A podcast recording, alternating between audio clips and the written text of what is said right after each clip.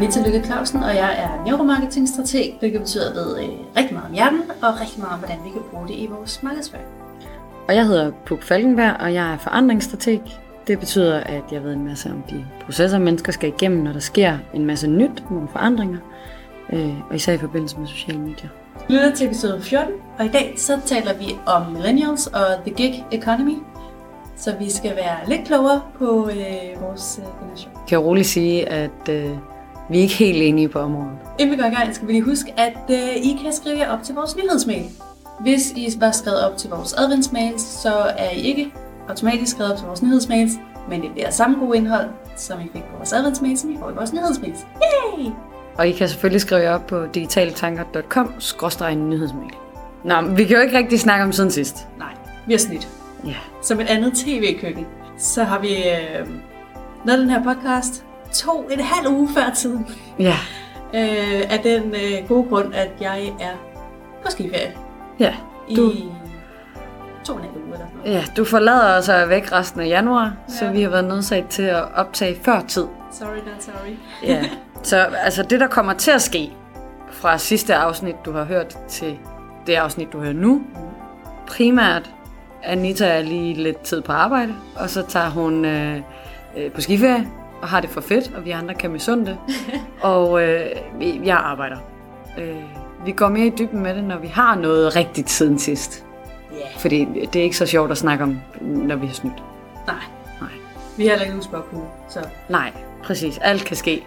så øh, i stedet for, så vil vi bare gå direkte til dagens tema omkring millennials og the gig economy. oh yeah.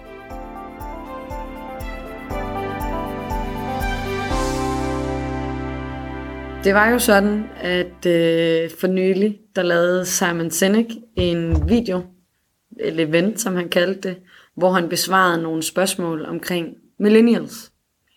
Og øh, der er så en bid af den her video, der er gået mere eller mindre viral. I hvert fald en dags viral, hvor at øh, du, Anita, også nåede at være sur gammel mand. Øh, det, som videoen blandt andet handler om, det handler om det her med, at han siger, at millennials er dogne, de er ufokuserede, de er svært at koncentrere sig, de er svære at lede. Det, som de gerne vil, det er, at de vil gerne have en højere mening, et purpose. De vil gerne øh, have impact, lave en forandring i verden. Og så, som han siger, vil de gerne have freelancer beanbags. Altså det her kontormiljø, der ligger op til alt muligt. Øh. Og det er jo så, hvad det er, hvad han siger om os. Men han siger jo så også, at han nævner fire forskellige øh, ting, der har haft indflydelse på, hvordan vi er, og øh, hvorfor vi er, som vi er, også millennials, og så også, øh, hvad der kan gøres.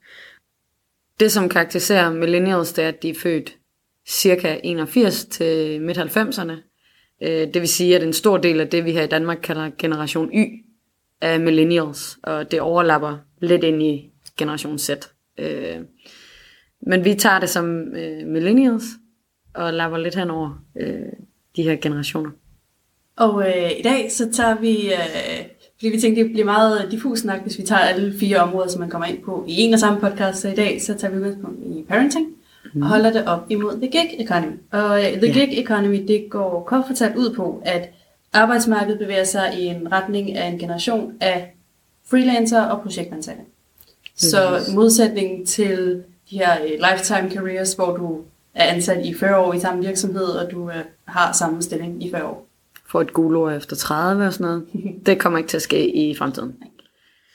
Men lad os dykke lidt ned i parenting. Altså noget af det, som Simon her han siger, det er, at øh, en af grundene til, at millennials er, som de er, det er på grund af vores forældre. Vores forældre har opdraget os til, at vi kan alt. Vi har altid fået at vide, du kan lige hvad du vil. Verden er fyldt af muligheder. Du skal bare vælge. Øh, han fremhæver det her med, at for eksempel så i løbet af vores opvækst, hvis vi har deltaget i sportsstævner, så har øh, taberholdet også fået en medalje. Der har også været noget til taberne, hvilket øh, underminerer førstepræmien helt vildt. Hvorfor skal man kæmpe for en førstepræmie, hvis man også får en medalje på sidste plads? Han siger så også det her med, at det er vores forældre, der har ringet og klaget til øh, diverse eksamenskontor, hvis vi ikke har bestået en eksamen.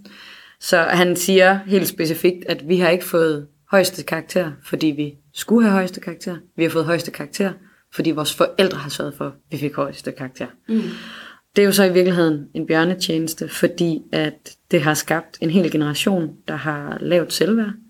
Vi har, øh, som han siger, vi er blevet dealt a bad hand, fordi vi er blevet nøset sådan, og øh, det gør, at der står en hel generation, der ikke har fundet ud af, hvad vi gerne vil, hvor vi gerne vil hen, og hvad alle de her muligheder, vi nu har fået, hvad fanden skal vi så vælge?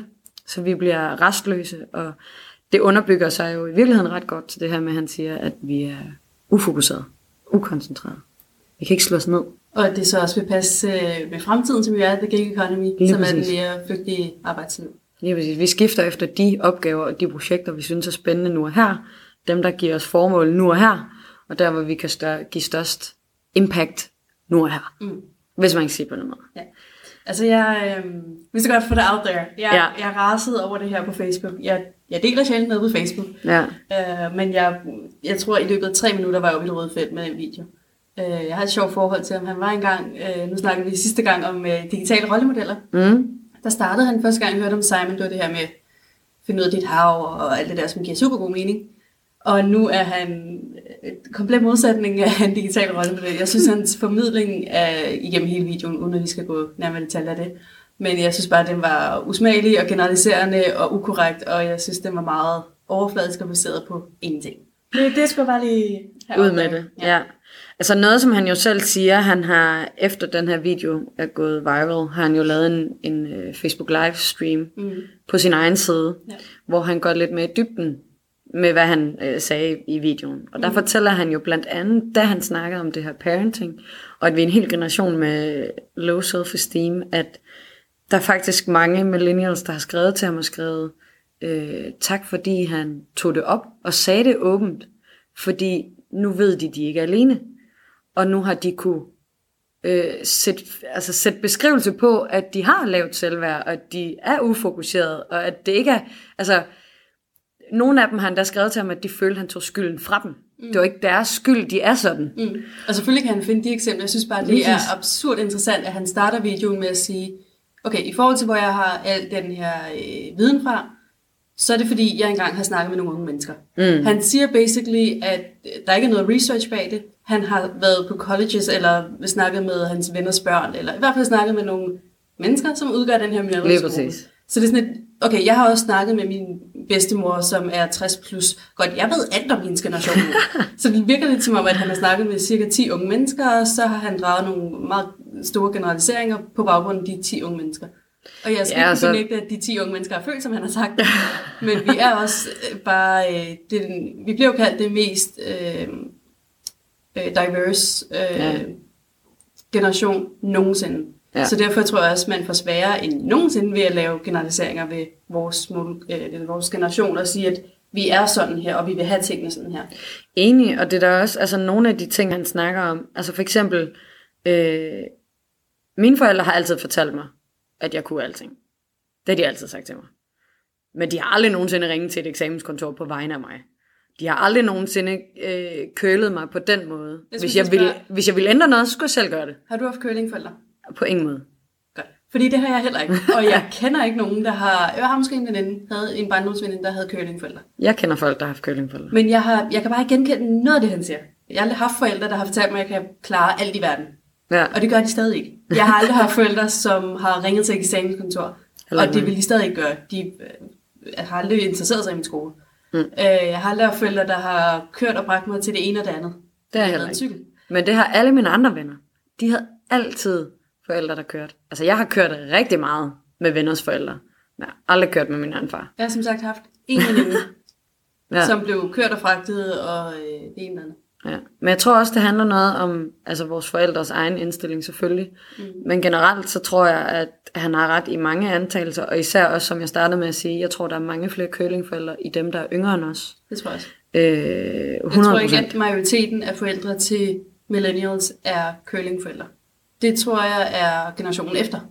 Og dog, fordi jeg tror alligevel, nu har vi snakket om curlingforældre i 10-15 år. Ja, Så den generation, der lige nu står med generationen efter os, generation, generationssætterne, de ved godt, altså jeg er opmærksom på det. Ja, det tror jeg også, og jeg tror også, det er noget, man kommer til at, at, at gøre op med på et tidspunkt. Jeg tror allerede, der er nogen forhåbentlig, der er begyndt at gøre op med det, men altså, Jeg tror bare, det startede med vores generation. Jeg tror, det var nogle enkelte af vores forældre rundt omkring, øh, der, der begyndte at være, være curling-ish. Øh, jeg ved der i hvert fald nogen, der var. Og jeg kan da også huske, jeg er kommet hjem fra håndboldstævner og fodboldstævner, hvor at vi ikke har vundet en medalje på sidste pladsen.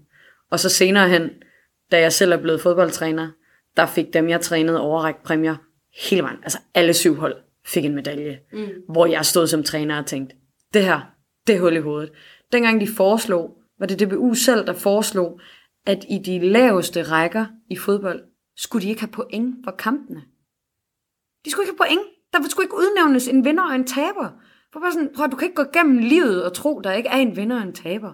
Du bliver nødt til at lære det på den hårde måde. Der er nogen, der taber, der er nogen, der vinder. Hvis du vil vinde, så må du blive bedre. Mm.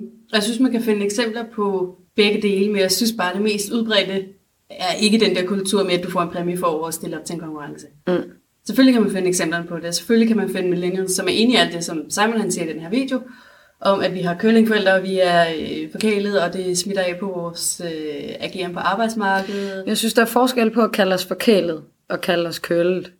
Fordi forkælet, i hvert fald inde i mit billede, mit hoved, forkælet af møgeunger har man jo tendens til at sige, men en forkælet unge forlanger os i min verden. Det er en, der ligger sig ned, når man er nede at handle i legetøjsafdelingen, og vræler på gulvet, og stopper ikke, før man får lov til at få en bamse. Det er en forkælet møgeunge. En kølet unge vil slet ikke nå så langt som til at ligge sig ned. Fordi allerede inden de er gået ind i butikken, der har forældrene sagt, og selvfølgelig får du en lille ting, fordi du tager med ud og handle. Men hvis forældrene så havde sagt nej, så havde de været den forkælede unge. Det skal jeg ikke kunne udelukke. Der tror jeg, at vi igen er forskellige. Men altså, jeg har altid fået at vide, inden vi gik ind i butikken, du må gerne gå hen i legetøjsafdelingen og kigge, men du skal ikke forvente, at du får noget. Mm. Og så har jeg bare stået og kigget, og så har jeg sagt, når vi har mødtes, jeg har sikkert nogle gange plaget, jeg skal ikke øh, se mig heldig fra at have prøvet at plage, og også have ligget mig ned og skabt mig. Men så har jeg sagt, hvad jeg ønskede mig, og så har vi skrevet det på en liste. Mm.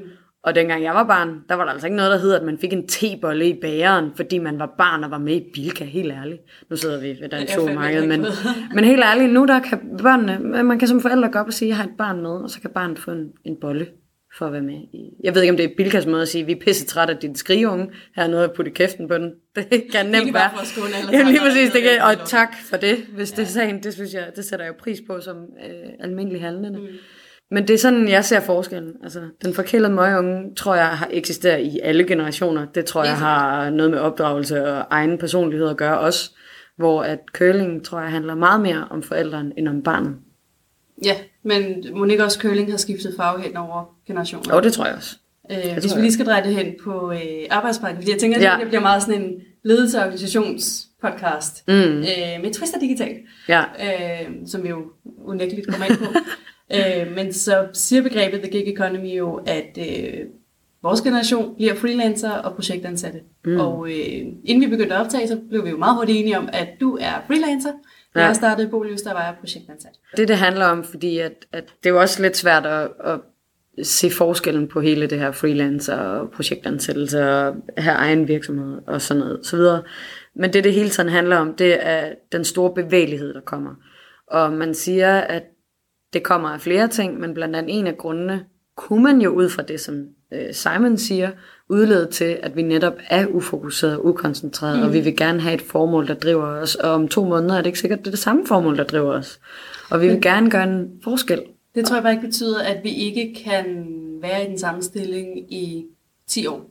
Rent personligt, jeg regner ikke med at være i Bolius i 10 år, mm. fordi det, så er jeg gammel, og jeg er ung, og jeg kan ikke gøre alle de der ting. Så 10 år, det er meget lang horisont for mit vedkommende. Ja. Øhm, men jeg, jeg synes ikke, det har noget at gøre med, det er det der med, at man skifter fokus hele tiden. Det er jo netop derfor, jeg har min egen virksomhed siden af. Det er jo der, jeg kan få lov til at, at gå i dybden med de projekter, som ikke giver mening i Bolius, mm. men som jeg kan bruge tid på ved siden af. Det er der, jeg kan lave den der afstikker for ting, der interesserer mig nu og her, men jeg har mit fokus i Bolius. Men og det... jeg tror, at den model bliver meget mere udbredt. Vi kan se det bare i vores netværksgruppe, at der er flere og flere, der får et CVR-nummer, fordi starter typisk med, så kan man holde et oplæg om et eller andet, der interesserer dem, som de ikke måske lige får outlet for i deres fuldtidsstilling, men de har deres eget ved siden af. Lige præcis, og det tror jeg helt klart også, øh, der kommer mere og mere af, og flere og flere, der finder den løsning. Men lige præcis det, du siger her, øh, nu er jeg det sidste år gået fra at være øh, studerende til at være jobsøgende, til at være freelance, til at være selvstændig. Mm. Og i løbet af den tid har jeg også haft en projektansættelse på meget kort tid. det jeg møder, når jeg har snakket med folk om, den, om det her, om at jeg har haft så dynamisk en, en arbejdstilgang det sidste år, og været freelance og så videre, og været arbejdssøgende, det er, at jeg har mødt to forskellige. Nu skal jeg lige nogen over alle kamp. Sorry, øh, men det gør jeg lige. Jeg har mødt nogen, som aldrig i livet kunne finde på at sige ja til en freelance-stilling. De vil have noget fast, de vil have den sikkerhed, der er, og de bliver, lad os sige det her, the gig economy bliver helt sindssygt, så bliver de nogle af dem, der sidder i de virksomheder, der øh, hyrer freelancer ind. For de vil have trygheden, de vil sidde i en organisation, de vil sidde et fast sted. Mm. Så er der nogen, der er sådan, ja, måske, men det er ikke så sikkert. Måske engang, når jeg har mere erfaring. Nu har jeg jo kun talt med mest nyuddannet vores generation. Måske når de havde mere erfaring, kunne de finde på det. Der er rigtig mange, der har sagt til mig, at de forstår ikke, at jeg kunne finde på det. Øh, fordi de ville først ud at have 3-5 års erfaring. Mm. De kunne heller ikke se et 10 år i perspektiv. Mm. Faktisk så alle dem, der sidder i deres første job, nu jeg har snakket med, der er flere af dem, som du også kender, som allerede nu, inden der er gået et år på deres første job, overvejer at søge noget nyt.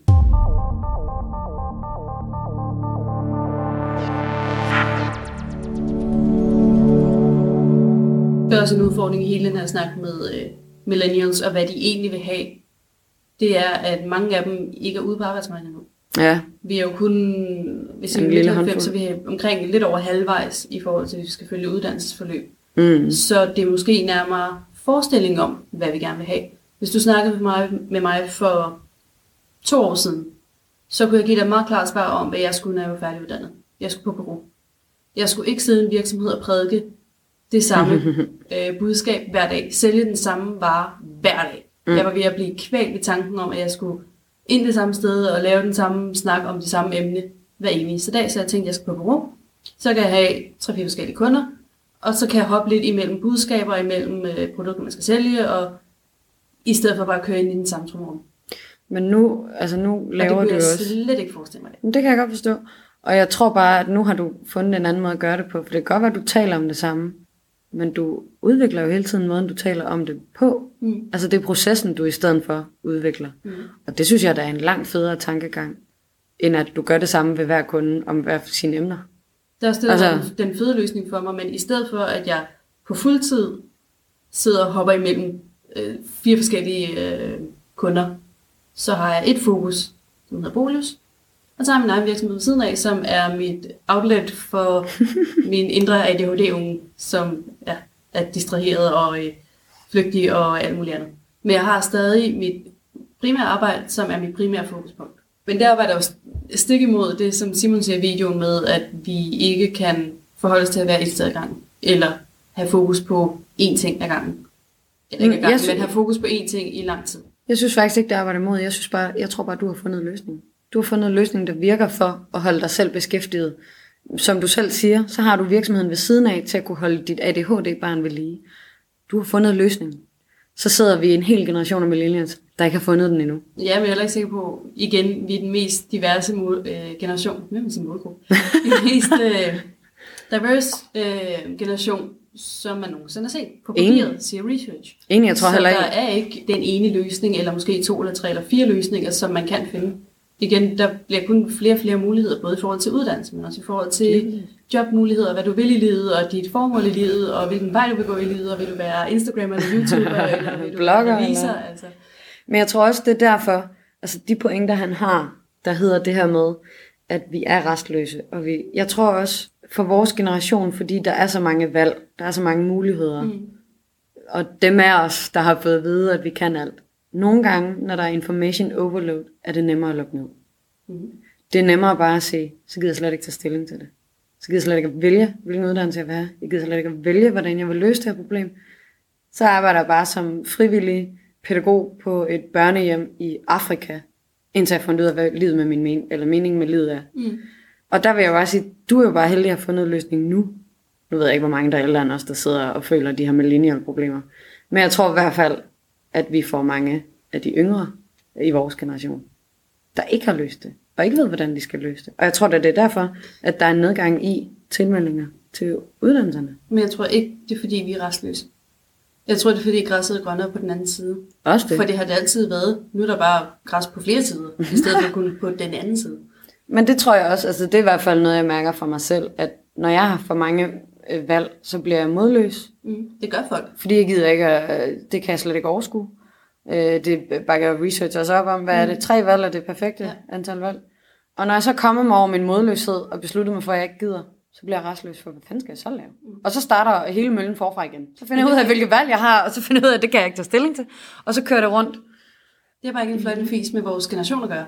Det er en fløjtende fis med hjernen at gøre. Fordi hjernen kan ikke, og det har den aldrig kunnet, forholde sig til mange valg ad gangen. Hjernen skal helst kunne have to til tre valg. Men vi er jo så den generation, der har fået alle valgene. Ja, præcis.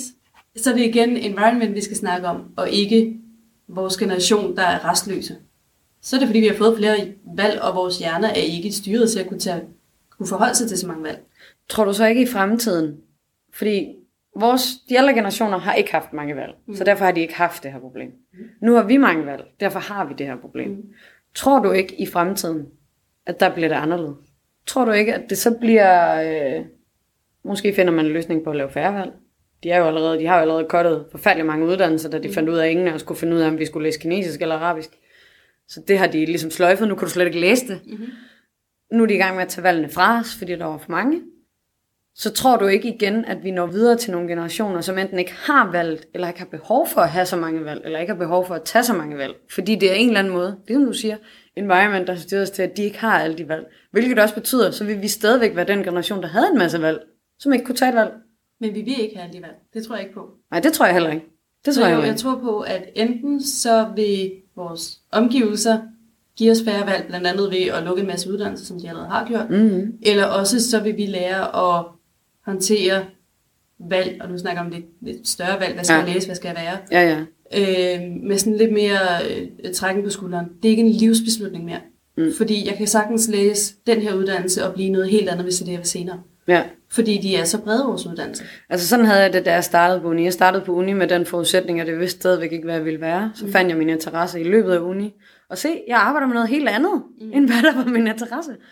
Men det der, det der også ligger i det der, jeg har faktisk altid en gang i en eller anden undervisningsklasse, der øh, snakkede vi faktisk om et skolesystem, hvor at allerede tidligt i skolesystemet blev man inddelt, ikke specialiseret, det er et voldsomt ord til børn på syv år, men man blev inddelt til, var man måske mere praktisk anlagt, så kom man over, hvor det var en skole, der var mere praktisk anlagt. Var man ved bolig, så kom man over på en skole med det, mm. sådan at valgene stille og roligt også blev mindre fordi du blev mere med uddannet, var du meget matematisk, så skulle du derhen. Mm. Sådan en eller anden den stil. Det er noget lignende, de vist nok har haft kørt i Tyskland. Jeg ved ikke, om de stadigvæk gør på et eller andet tidspunkt. Så blev man stille og roligt segmenteret ind. Og det betyder også, at hvis du var mere praktisk anlagt, du ville sagtens kunne skifte, hvis du på et tidspunkt gerne ville være mere boglig. Men du kom bare over på en skole, der håndterede, at du var praktisk anlagt, så du lærte måske matematik på en anden måde, end ved at læse din bog, mm. og så videre, så videre. Det synes jeg er en super smart måde, fordi hurtigt så får man både undervisning, der passer til, hvem man er, mm fordel for det. Det kan være, at der er flere, der bliver bedre til at læse og skrive, end hvad vi ser lige nu. Øh, man bliver øh, snævret ind, så hvis du gennemfører hele det der praktiske forløb, lad os bare sige det, så har du måske også haft meget mere håndværksmæssige fag. Så tager du måske en overbygning som tømmer eller et eller andet. Senere finder du ud af, at du gerne vil noget mere. Jamen så finder du ud af, jamen så kan du faktisk gå over og tage en bygningskonstruktør ovenpå, fordi det er den retning, du kan, og det er det, du er dygtig til. Og du har de, de valg for dine fødder. Mm-hmm. I stedet for, at man kommer ud fra et gymnasie, der er bredere end noget Trivial Pursuit-spil nogensinde bliver, og så hedder, hvad vil du nu? Mm. Jamen, jeg vil på en uniuddannelse, der er dobbelt bred. Det kunne også være løsningen, at man altså, måske stadig lukket ved flere uddannelser, men også gav plads til lidt mere øh, specialisering. Men tror du så ikke også, fordi nu bliver jeg dobbeltmorsk. Jeg er faktisk også lidt imod, at man lukker så mange uddannelser, fordi hvor skal nye idéer komme fra, hvis ikke vi har uddannelser, der går på tværs? Jeg er også imod, at de Mm, okay, lad os lige også uddybe. Ja. Jeg er imod, at de lukker så mange uddannelser. Øh, hvis det betyder, at man udelukker de kompetencer, som den uddannelse giver fra hele uddannelsesspektret.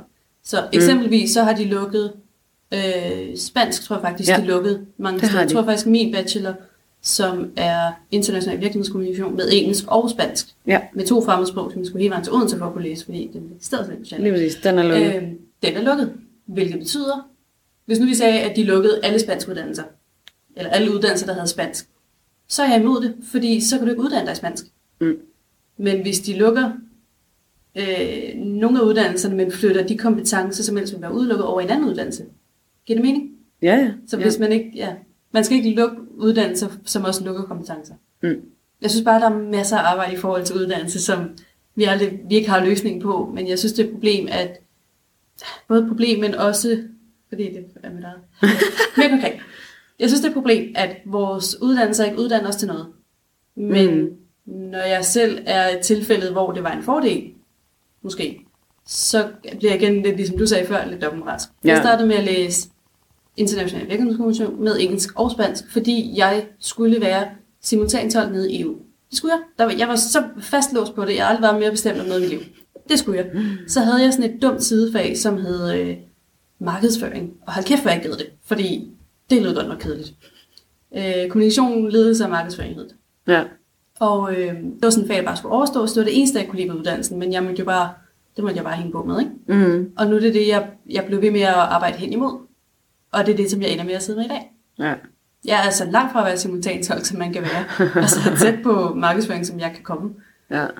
Så på den måde har det jo været øh, held i uheld, at min uddannelse har været så bred. Men det var ikke, altså det var bare meget generaliserende uddannelse. Hvis jeg kan tage en uddannelse og blive alt fra simultantolk til øh, markedsføringsstemmer. Lige præcis. Og det er jo også, altså, nu jeg har læst en bachelor i Negod med tysk, som ligger så meget op af den bachelor, du har læst. Mm. Jeg har bare haft meget mere erhvervsøkonomi og meget mere markedsføring, end hvad du har. Ja. Øh, fordi det kunne jeg nemlig godt lide. Mm. Jeg tog tysk, fordi at jeg var sikker på, at jeg skulle ud i en stor virksomhed og sidde og lave et eller andet, og så var tysk en fordel. Mange virksomheder vil gerne have folk, der kan tysk. Bum, det læste jeg da.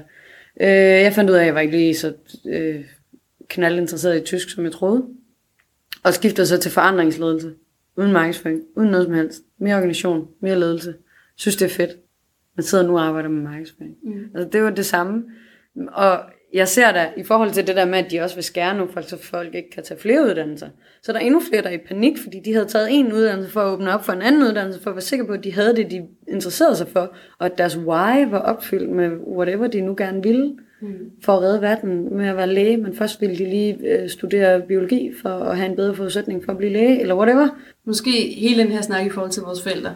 Ja. Måske det ikke har så meget at gøre med, at vi altid får at vide, at vi kunne alt, hvad vi ville. Mm. Men vi har altid fået at vide, at hvis det var det, der gjorde os glade, så var det det, vi skulle gøre. Det hvis der var et why ja. i de valg, som vi tog. Det var ikke sådan, vores forældre formidlede det. Men hvis der var noget, der gjorde os glade, hvis der var et why, fordi du er glad, hvis du har et why, ja. du har et formål med de ting, der er ja. noget, der gør dig glad, så var det det, du skulle gøre. Som jo lidt var kontrasten mod de ældre generationer, hvor du læste til revisor, fordi din far var revisor, og du ja. skulle bare læse på det. Det gjorde det samme. Der var ikke noget valg. business. Ja. Øh, så, og den generation har så opdraget deres, deres børn med, gør hvad du vil, du skal bare være glad. Mm. Og det er vi jo stadig blevet opdraget med. Jeg er i hvert fald i høj grad blevet opdraget med, hvis det er det, der gør dig glad. Hvis ja, ja. du vil være lastbilchauffør, så skal du være lastbilchauffør. gør du bare det? Øh, hvis det er det, der gør dig glad. Og igen med forudsætning for, at et formål i livet gør vores generation glad, så giver vi meget god mening. Ja, ja, og det er jo også, altså, jeg ville også altid være tegner, da jeg var lille. Det er både min mor og min far. Og, og det er jo bare, det vil jeg altid være, indtil jeg begyndte at tænke over. Mm. Jeg sidder så til gengæld stadigvæk og laver grafiske ting, så måske jeg alligevel fik det opfyldt uden at blive grafiker. Rigtig grafiker. Mm. Men det er også, som du selv siger til, lige nu arbejder du med alt fra Facebook-annoncering øh, til forandringsledelse til grafik. Ja. Og du har muligheden for at beskæftige dig for, med dem alle sammen, og du gør det, fordi du har et why. Det kan godt være, at du ikke kan definere et why i din virksomhed, men du ved, du er glad for de her ting. Det er derfor, du har valgt at gå den vej. Og hvis du en dag sidder og siger, nej, jeg ved sgu ikke, om jeg vil være selvstændig mere, så er det måske, fordi du ikke har fundet det der why. Du, er ikke, øh, du skal jo ikke have det fra dag et. Men hvis du ikke finder det på et eller andet tidspunkt, du sidder ikke med din egen virksomhed i 12 år, hvis du sidder og tænker, hm, hvorfor gør jeg det her? I don't know. Lige præcis, men det er jo så også der, hvor at det er noget andet af det, som Simon siger. Jeg kan ikke huske, om han siger det i den første video, eller den der livestream bagefter. Men vi kommer jo ind som millennials, og det er den, jeg selv personligt virkelig godt kan øh, øh, tage til mig. Og der synes jeg, han rammer rigtigt, i hvert fald i forhold til mig som millennial. Vi kommer ind i en organisation, og vil gerne gøre en forskel, og have en mening. Enig. Det vil jeg gerne. Jeg vil gerne komme ind et sted og gøre en forskel. Til gengæld så er jeg utålmodig. Jeg vil gerne gøre det nu. For som du siger, jeg har ikke en 10-årig plan om at være i en bestemt virksomhed i 10 år. Men hvis det impact og den forandring, man vil lave, tager 10 år. Det ved jeg jo fra min egen uddannelse, og det jeg arbejder med dagligt. Forandringer tager fandme tid. Mm. Hvis det kommer til at tage 10 år, før at, øh, kulturen er ændret nok til, at du kan opfinde den dims, der sørger for, at alle fattige kan have adgang til vand. Det er, kæmpe, det er et kæmpe impact. Mm. Jeg har ikke tålmodighed til at arbejde med sådan noget i 10 år. Og nu er det et stort eksempel, og et tænkt eksempel.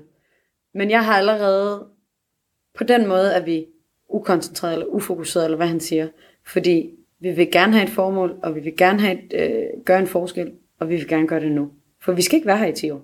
Så det bliver nødt til at være inden for min femårsplan, eller treårsplan i nogle tilfælde, fordi jeg er her ikke længe nok, til at hvis ikke jeg kan gøre en forskel nu, så skal jeg ikke være her. Det ved jeg ikke, om du kan resonere dig med, men sådan har jeg det. Jeg, jeg vil gerne ind et eller andet sted og gøre en forskel, og vil gerne føle, at jeg har gjort en forskel nu.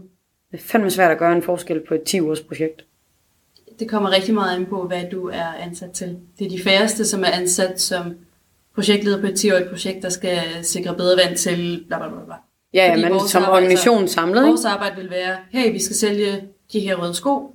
Vil du sælge dem skide godt på, til den lavest mulige pris øh, via Facebook-annoncering? Mm. Så, fuld, altså, så dit arbejde er mere kortsigtet, fordi du arbejder med det, du gør. Men det betyder ikke, at du efter to uger siger, ej, nu gider jeg ikke mere, nu er træt af det. Ja, Hvis ja, du men, har signet op til de fem uger, eller fem måneder, eller hvad vi sagde, det var, så fuldfører du også. ja, ja, præcis. Men i de fem måneder kan jeg jo så godt gå og savne et why, for hvorfor fanden skal jeg sælge røde sko med Facebook-annoncering? Ja, men havde så sagt ja til opgaven første omgang? Det tror jeg nemlig ikke. Der tror jeg, vi er lidt bedre til at sige, jeg siger ja til muligheder, hvis jeg kan se en formål med det. Det øh, håber jeg, du har ret i. Jeg tror, det er sådan for mange, men jeg kender også mange, der sidder i en situation, at de er nødt til at sige ja til nogle ting, fordi de ikke øh, Har andre muligheder. har andre muligheder. Hvis du ikke kan få brød på bordet, og du ikke har andre muligheder, så jo, så kunne vi nok alle sammen være tilbøjelige til at sige ja til en stilling, der ikke inspirerede os, om ikke andet så som en midlertidig løsning. Lige præcis, og jeg, jeg synes bare nogle gange, vi kan bare godt nogle gange virke forkælet, når vi kommer og regner med, at der et eller andet sted derude findes et job til os, der passer lige til os med den mening og det formål, vi gerne vil have. Men regner vi med det, eller håber vi på det? Hvis man siger nej, så regner man vel med, at det er et andet sted. Eller håber på det? Jeg håber på, at det er der. Vil sige, at hvis jeg siger nej, så regner jeg også med, at det rent faktisk er derude et sted. For ellers så kunne jeg jo lige så godt sige ja til det her. Ja, eller også kunne du lige så godt leve i drømmen lidt nu for at se, om det var derude, fordi det håber du stadig på. Men på et tidspunkt stopper du med at håbe. Altså jeg har, jeg har øh, sagt til mange, som, har, som er øh, dem jeg kender har studeret med, der ikke har fundet job endnu, som har været i praktikker eller har haft studiearbejde osv. osv., som har sagt nej til stillinger, fordi det ikke tiltalte dem, øh, fordi det ikke var drømmearbejdspladsen, eller vil skifte efter et halvt år, fordi det ikke er drømmearbejdspladsen, hvilket også er fint, men hvis det ikke er en drømmearbejdsplads, burde man så ikke gøre det til en drømmearbejdsplads. Altså burde man så bare stikke halen mellem benene? Nu siger jeg stikke halen mellem benene. Det behøver det ikke at, at tolkes tydeligt, i, men øh, sige op og finde noget andet, i stedet for at være dedikeret til den arbejdsplads, og så sige, kom, nu gør vi noget i det her sted, så det er rart at være. Jo, hvis man har muligheden for det. Hvis man har en ledelse, der lytter og vil, vil arbejde med en. Ja, Lidt ligesom han sagde i vores øh, næst sidste afsnit for sidste år, hvor han sagde, at det vigtigste, du gøre i en ambition, det er at være sikker på, at der er ledelsen på din side. mm, mm. Så jo, hvis du har ledelsen på din side, og du synes, det er et virkelig fedt arbejdssted, og der er noget, du gerne vil ændre, så skal du arbejde for det. Det er faktisk sjovt, jeg havde, øh, inden jeg blev ansat i Bolus, der havde jeg jo to andre jobtilbud, og det ene var den perfekte virksomhed i forhold til min interesse for neuromarketing og alle de her ting, og det andet var Bolus. Og jeg var faktisk til jobsamtale, ja, jobsamtale, øh, samtale med dem samme dag. Så jeg gik fra det ene sted, direkte over til Bolus, var til samtale hos dem, gik direkte hjem, var egentlig taget til samtale i Bolus, fordi jeg havde fået muligheden, Mm. øh, og for at se, hvad det var. Det andet sted var jeg taget til samtale, fordi det var den mest perfekte arbejdsplads, jeg kunne forestille mig, den. Og da jeg kom hjem derfra, der var jeg 100% overbevist om, at hvis jeg fik muligheden for at være i Boløs, så var det, jeg skulle være. Også selvom det var øh, projektansættelse på, startede med at være, det første tilbud var nogle tre måneder eller sådan noget på din tid. Ja. Ikke lige, hvad man håber på, når man er nyuddannet, og det blev så også efterfølgende til fuldtid og længere tid og sådan nogle ting. Men jeg bare huske den der klare fornemmelse af, at det, jeg troede, jeg ville have, overhovedet ikke var det, jeg ville have, fordi da jeg havde været i Bolig, så kunne jeg mærke kulturen, jeg kunne mærke formålet, jeg kunne Ja. mærke, at man arbejdede fælles hen imod et eller andet.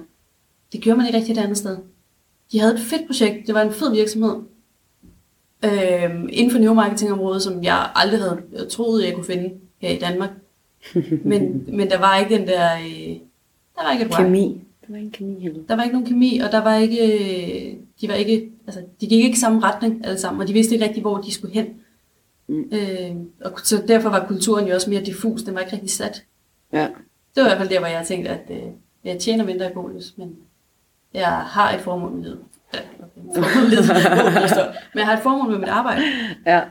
Og det fede er, at når, nu er vi jo en meget sådan en, tingene jo meget hurtigt nogle gange ind i boligen, så hvis nogen kommer med en idé, øh, så kan man pitche den til enhver kollega, og enhver kollega vil svare, men hvordan øger det boligernes livskvalitet? Ja. For hvis ikke det gør det, så skal vi ikke gå videre med. Så stærker er kulturen den, i hvert fald i forhold til formål. Og det er fedt. Altså, det er ikke alle steder, man ser det. Nej. Der, Og det er lidt der, der, jeg vil hen af, i forhold til, i stedet for at klandre os for at være flygtige og restløse, så kig lidt på de krav, vi sætter til vores arbejdsgiver, som generationer altid har gjort. De har altid sat krav til deres arbejdsgiver og fået nye krav.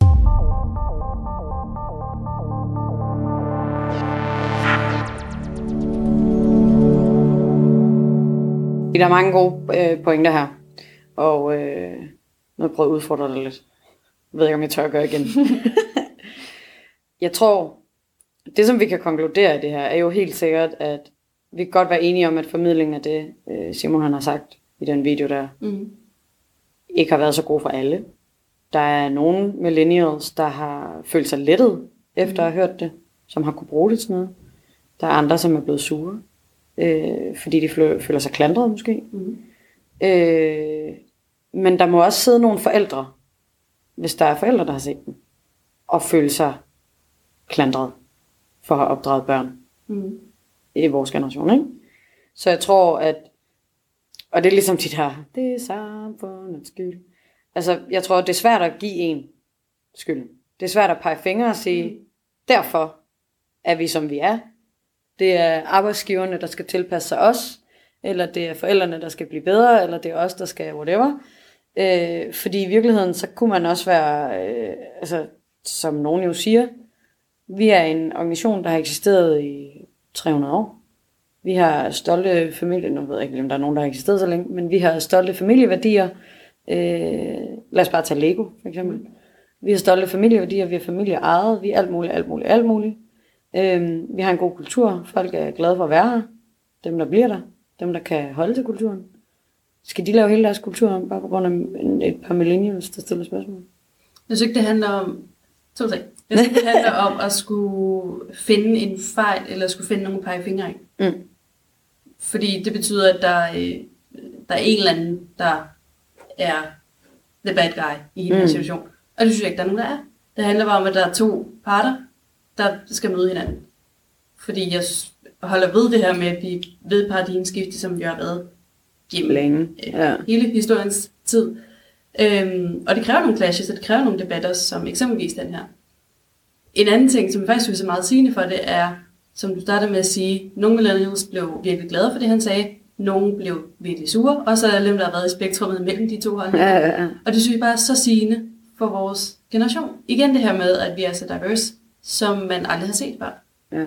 Så det er jo, det er jo ret spot on, at, at der har været så mange reaktioner på den her video. Også derfor, at den blev så viral. Ja, ja, lige præcis. Og det er også altså noget, som, noget, som han jo siger, det der er med, og dem der, dem, der netop var glade for hans video, Mm. det var jo dem, som han beskrev, der sidder med lavt selvværd, som fik at vide, det er ikke din skyld, du har lavt selvværd. Hvor at, jeg følte ikke, at der var nogen, der tog skylden fra. Faktisk så var min tanke, at hvis en hel generation er blevet opdraget til, og det har jeg faktisk tænkt over mange gange tidligere også, en hel generation er blevet opdraget til at kunne alt. At man er den lille stjerne, der kan alt. Man har fået gode karakterer, enten øh, selvforskyldt eller på grund af mor, der har ringet til kontoret.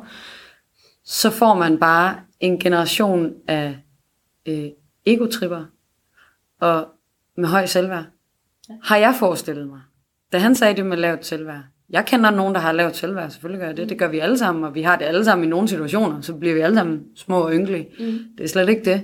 Men jeg troede bare, at vi ville have været modsat, hvis man skulle generalisere vores, øh, hvad hedder det, generation. Jeg tror måske, det er det, der er... Øh, Jeg håbede, da vi kom med et opgør til den der fucking jantelov. Så jeg, tror, fuck jeg, jeg tror faktisk netop, det er det, der, er sådan, øh, der rammer naven hos mig. Det der med at generalisere vores generation. Mm. Det Mm. tror jeg ikke, man kan. Mm. Især ikke, så kan man sige, generelt kan du ikke generalisere, bla bla bla. Heller ikke for andre generationer. Men jeg tror især ikke med vores generation, at man kan generalisere. Mm. Fordi vi er så forskellige. Ja. Altså, vi snakkede jo også, øh, inden vi startede med at optage den her episode, der var der den der artikel med de 12, 12 forskellige typer af millennials. Mm. Jeg kunne ikke se mig selv i en eneste type. Sådan 100 procent. Nej, det gør det. Overhovedet. Jeg sad og tænkte, okay, jeg er ikke hende der. Jeg er heller ikke igen- supermom. Jeg er heller ikke... Igen, vi har også, når vi snakker en masse om, at vi har en masse muligheder, vi har også øh, mange flere tilbud i livet. Forstået på den måde, at vi har mange flere platforme mm. med øh, forskelligt indhold, som jo hjælper os til at definere os, hvem vi er som personer. Mm. Vi har aldrig haft så mange fænomener og begreber og øh, hvad vi ellers skal kalde dem, til rådighed for at skabe vores identitet. Lige præcis. Det har man aldrig haft i samme grad i andre generationer. Mm-mm. Så derfor så bliver vi da også mere forskellige fra hinanden. Ja, fordi man kan være Instagrammer, blogger, mm. whatever, sådan social media-wise. Tidligere kunne det være svært både at være hestefan og motorcykelfan. I dag er det virkelig nemt. Trust Ja. me. Ja, det bliver øh, mere og mere nemt at være individuel. diverse. Ja. Og høre til i flere grupper end i en gruppe.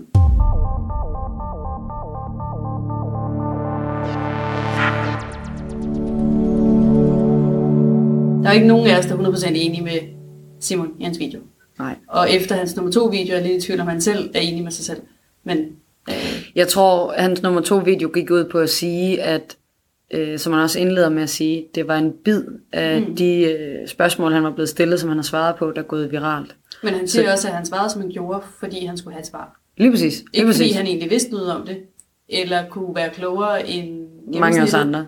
Bare fordi han skulle have noget at sige. Lige præcis. Og han, havde, han er blevet hævet ud af den kontekst, og jeg tror, det er derfor, han har følt, at han har haft brug for at lave en video nummer to, for at sige, Men så kunne man er også bare det, sige, hvis du bliver spurgt om noget, hvor du skal svare bare for at svare, så svar, det ved jeg ikke, eller det er jeg ikke ekspert på. han startede heller ikke med at sige, at han var ekspert, men ja, det er jo, Nå, men synes jeg bare forudsætning for, at man udtaler sig for et område i så stort et medieoutlet, som han gjorde. Hvis jeg sad på tv og blev spurgt om cykler, jeg sige, det ved jeg sgu ikke nok om. De har to hjul, det er cirka det, jeg, jeg skal ikke sidde og kloge mig på cykler. nej, men man kan jo godt svare, hvad man tror og hvad man antager. ja, men det synes jeg er forkert. Uh, I hvert fald er en, en faglig ekspert. Men han er jo heller ikke I hvert fald i på det. 15 minutter, som han gjorde her. Så kan du lave en altså, 5 sekunders talk om, jeg tror det her, det her, det her, men jeg skal snakke med en anden, der ved noget. Ja. Det vil jeg